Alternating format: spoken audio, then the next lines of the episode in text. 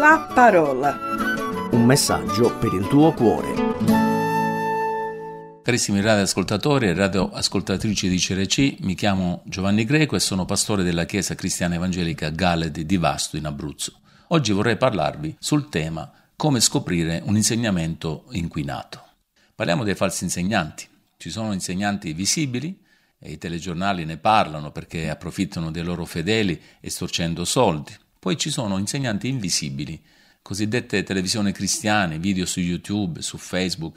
Vicino a noi ci sono tanti che sfornano dottrine e pratiche false. E in questo periodo stanno emergendo diversi nomi di personaggi pubblici che si mettono a fare spettacolo di guarigioni storpiando completamente gli insegnamenti della parola di Dio.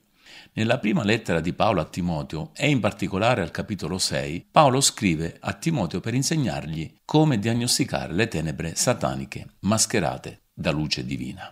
Leggete con me in 1 Timoteo 6, versetti 3 a 5. Se qualcuno insegna una dottrina diversa e non si ottiene alle sane parole del Signore nostro Gesù Cristo e alla dottrina che è conforme alla pietà, è un orgoglioso e non sa nulla, ma si fissa su questioni e dispute di parole dalle quali nascono invidia, contese, maldicenza, cattivi sospetti, acerbe discussioni di persone corrotte di mente e prive della verità, i quali considerano la pietà come una fonte di guadagno. Separati da costoro. Paolo in tre soli versetti ci dà sette indizi per identificare un falso insegnante.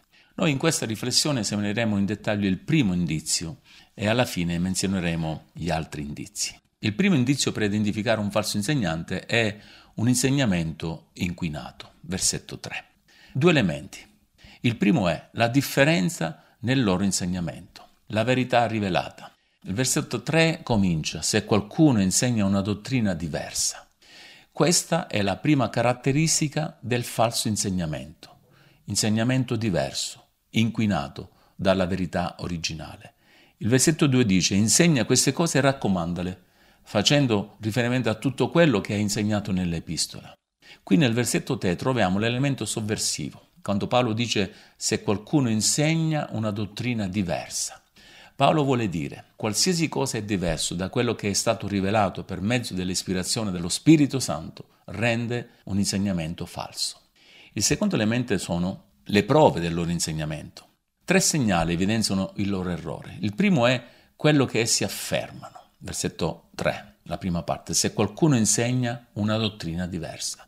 In quello che loro affermano, primo rivelano il loro errore. Però è necessario ascoltare bene quello che dicono. Quello che ascoltiamo è diverso da quello che conosciamo della scrittura? Se è diverso, l'insegnamento è eterossia, eresia, invece che ortodossia, fedeltà. L'eresia è contraria a ciò che insegna la scrittura. I falsi insegnanti ricavano il loro insegnamento non dalla parola di Dio, usano qualcos'altro invece della Bibbia. Il loro insegnamento si può basare sulle visioni, sulla psicologia umanistica, si può basare sulla propria interpretazione della scrittura. Da quello che loro affermano, secondo, riconosciamo il loro errore. Se conosciamo la scrittura, noi saremo in grado di bollarli come corrieri di virus spirituale. Saremo in grado di marchiarli come vettori di infezione mortale. In 1 Giovanni 2, versetto 14, parla di coloro che conoscono la scrittura, i giovani uomini, dicendo, Giovani, vi ho scritto perché siete forti e la parola di Dio rimane in voi e avete vinto il maligno. Il secondo segnale che evidenzia il loro errore è quello che loro negano. Versetto 3, la seconda parte. Se qualcuno non si attiene alle sane parole del Signore nostro Gesù Cristo, il falso insegnante non concorda con la scrittura. In modo particolare essi non sono d'accordo con le sane parole del Signore nostro Gesù Cristo. Non si riferisce soltanto alle parole dette dal Signore nei Vangeli, ma a tutto quello che lui ha affermato come autore della scrittura. La scrittura offre il sano insegnamento per la crescita del credente. I falsi insegnanti non si sono consacrati alle scritture. Parlano di Gesù, è di Dio, ma la parola di Dio non è al centro del loro ministero. Il terzo segnale che evidenzia il loro errore è quello che loro producono. Versetto 3, la terza parte, se qualcuno non si attiene alla dottrina che è conforme alla pietà. La prova finale di qualsiasi insegnamento è se produce timore di Dio. Bocciati. I falsi insegnanti ignorano la parola di Dio, i falsi insegnanti non hanno uno stile di vita santo, solamente la parola del Signore produce un comportamento sano e spirituale. L'errore non può produrre né devozione né pietà, soltanto la verità di Dio può farlo. Ecco scoperto l'insegnamento inquinato. Velocemente vi do l'identikit completa dei falsi insegnanti. Primo, il loro insegnamento corrotto, negano la verità, Versetto 3 lo abbiamo visto in profondità. Secondo, un altro indizio, il loro atteggiamento altero.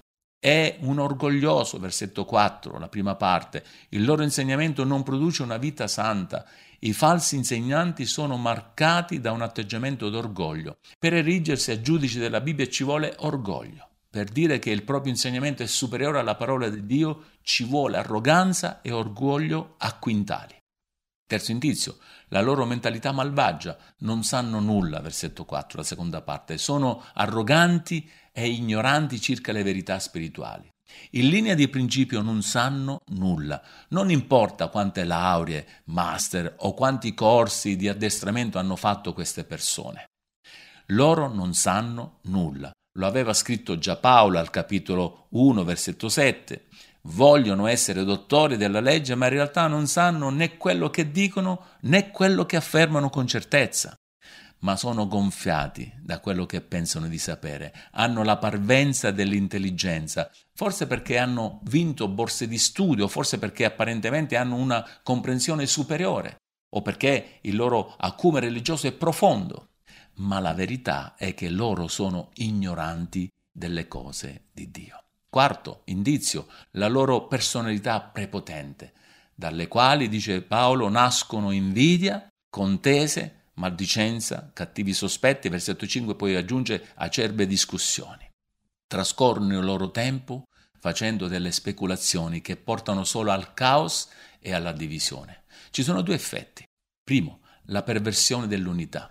Abbiamo detto che il falso insegnamento non passa l'esame della verità perché non produce pietà o timore di Dio. Ma c'è un secondo esame che non passa il falso insegnamento, l'incapacità di produrre unità.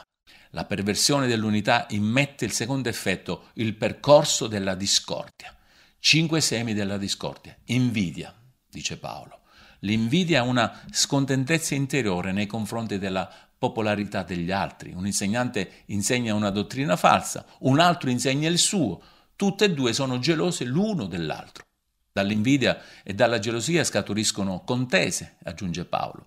Descrivono le battaglie tra loro, spesso si manifestano in maldicenza, aggiunge Paolo, insulti, calunnie, versetto 4, la terza parte. Insulti e calunnie sono un sottoprodotto delle contese e dell'invidia.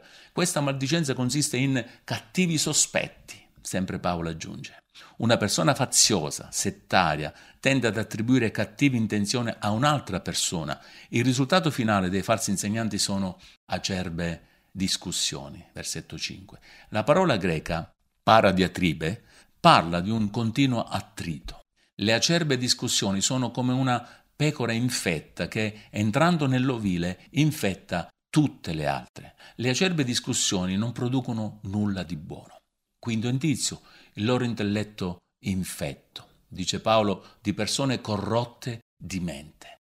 Avendo rifiutato la verità sono destinate alla condanna eterna. Dobbiamo sapere che la causa esterna del falso insegnamento è l'inganno di Satana, mentre la causa interiore è la mente corrotta dei falsi insegnanti. Un intelletto infetto non funziona nel campo spirituale. Un intelletto infetto non può possedere la mente di Cristo. Porta in sé il virus mortale dell'ignoranza spirituale. Efesini 4:18 dice che la loro comprensione è oscurata ed è lontana da Dio, hanno l'intelligenza ottenebrata, sono estranei alla vita di Dio a motivo dell'ignoranza che è in loro, a motivo dell'inturamento del loro cuore. Colossesi 1:21 dice che sono estranei e nemici a causa dei loro pensieri e delle loro opere malvagie. I falsi maestri possono avere alti riconoscimenti teologici, essere coinvolti in attività religiose, ma le loro menti sono corrotte, infette, producono solo l'errore. Sesto indizio, il loro spirito sepolto. privi, dice Paolo, della verità. Sono privi della verità, versetto 5, la terza parte. Infine, settimo indizio, il loro attaccamento finanziario. Dice Paolo, le quali considerano la pietà come una fonte di guadagno. I falsi insegnanti servono il denaro e non Dio, servono mammona. I falsi insegnanti hanno un fine ultimo, i soldi e il benessere. Per il forte attaccamento finanziario considerano la pietà come fonte di guadagno.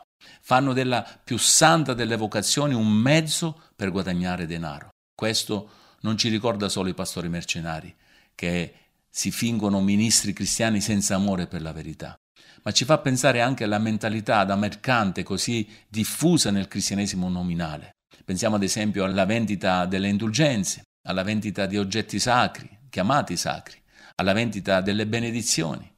Anche ai nostri giorni esistono molti predicatori che vendono miracoli a caro prezzo. La loro avidità tradisce i loro motivi impuri e conferisce il loro marchio come falsi insegnanti. Infine, mi sento di dire una Chiesa sana deve prestare la massima attenzione per evitare che questi uomini o queste donne si infiltrino nelle chiese, per evitare di fargli deporre le uova dell'arroganza, per evitare che il loro virus mortale infetti la Chiesa. Facciamo come i credenti di Berea, che aprivano le scritture e verificavano la veridicità o meno di ciò che ascoltavano. Fa lo stesso anche tu. Giudica tutto alla luce di ciò che dice la Bibbia e cosa ancora più importante, confida in colui che è la verità, Cristo Gesù. Mi chiamo Giovanni Greco, il Signore benedica questa parola nel tuo cuore. Un caro saluto e alla prossima. La parola. Un messaggio per il tuo cuore. Se ti è piaciuto questo programma, allora scarica l'app di CRC e scopri di più. Condividilo con gli amici.